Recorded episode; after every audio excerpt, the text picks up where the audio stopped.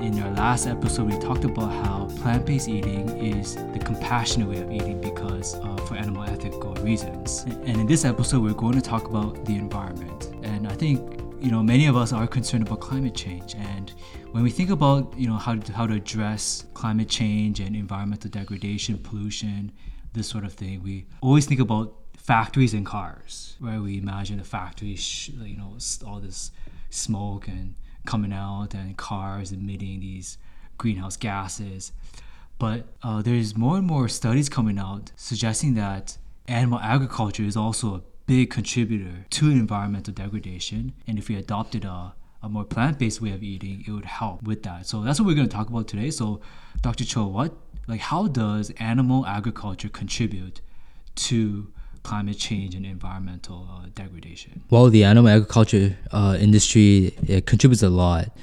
So, for instance, um, now we know from data, uh, scientific data out there, that the livestock supply chains they account for about 14.5% of global uh, anthropogenic greenhouse gas emissions. That's greenhouse gas emissions created by humans. Mm-hmm. So 14.5% of that is is because of animal agriculture.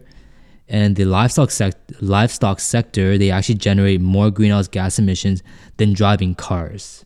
Mm, okay. I don't think a lot of people realize that, but that's actually true. So it's not just about uh, driving energy efficient cars, but cutting down on on eating meat and reducing the animal agriculture will actually help with that perhaps even more so when we talk about methane which is one of the greenhouse gases 30% of methane emissions actually come from livestock and uh, this is really important because methane is actually 25 has 25 times the global warming potential than even carbon dioxide so yes like you said a lot of people don't realize how much the animal agriculture industry contributes to greenhouse gas emissions, but it does, and that it's actually a significant amount, not just a very small amount. Yeah, so it's interesting you saying that animal agriculture contributes more greenhouse gas than cars. Yeah, historically, uh, there's been so much focus on vehicles, cutting back green, you know, clean driving policies and this sort of thing. And only until recently, there's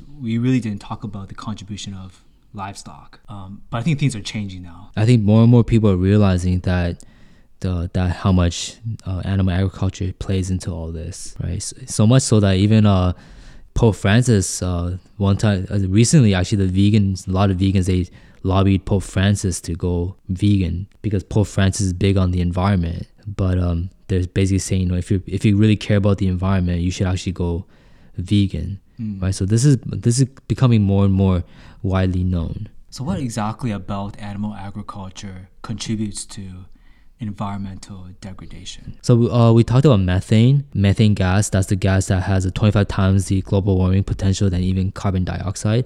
Well, much of methane gas is actually created by ruminants. So, these are like cows and um, animals like that. And basically, what happens is when they eat, they digest them in the in their stomachs, and then um, they actually burp, they create methane gas and they actually burp it out. So, literally, cows burping is contributing to greenhouse gas emissions. Now, nitrous oxide, that's another greenhouse gas, and that is due to kind of rotting organic material, right?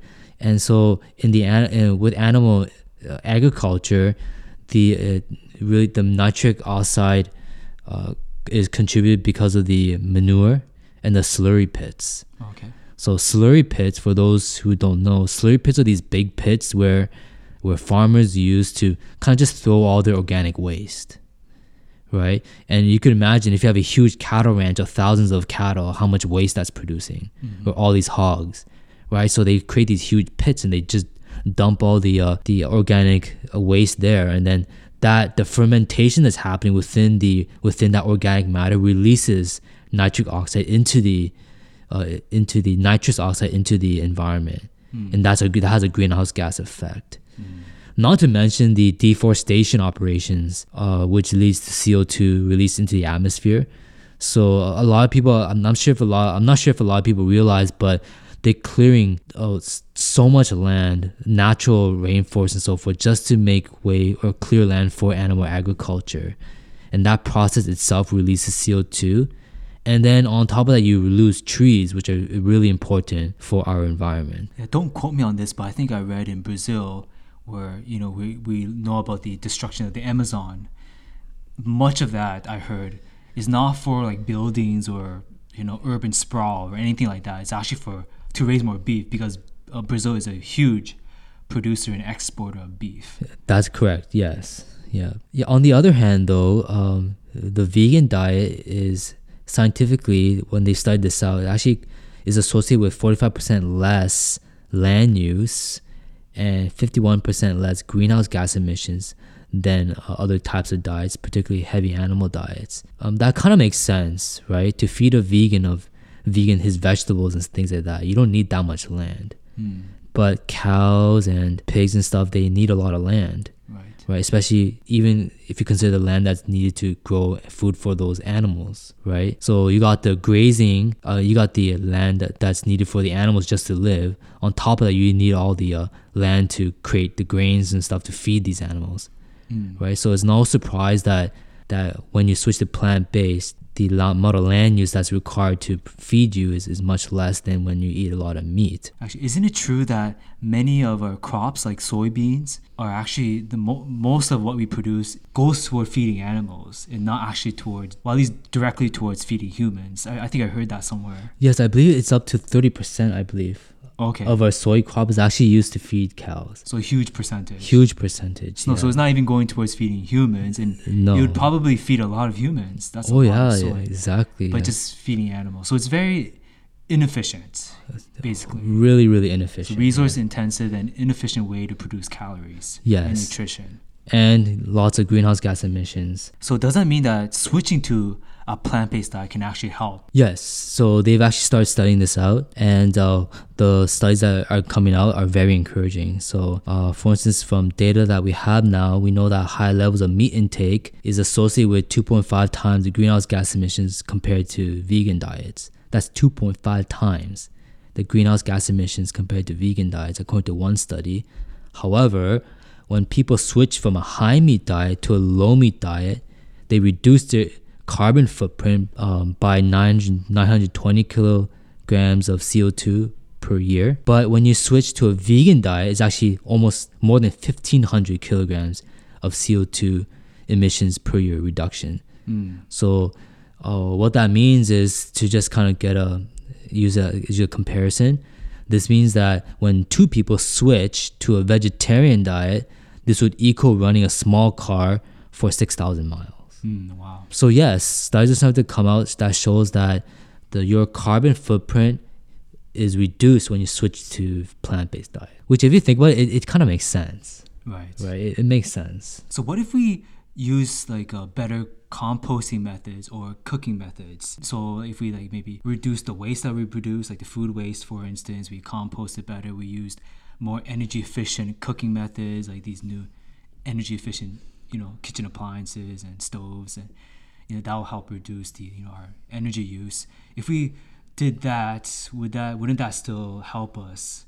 You know, we could still eat the meat, but also you know reduce the impact on the environment. Well, that might help reduce the impact, but that's really look at the wrong place because what uh, scientists are now realizing is that up to 60%, even up more than 70% of the greenhouse gas emissions actually is in the earlier parts of the chain. So, in the production part, the killing and the transport part, that's where actually most of the greenhouse gas emissions are released. So, uh, if we really want to deal with this, it has to be it has to look at those aspects of animal agriculture, not just once it gets to the human's home, right?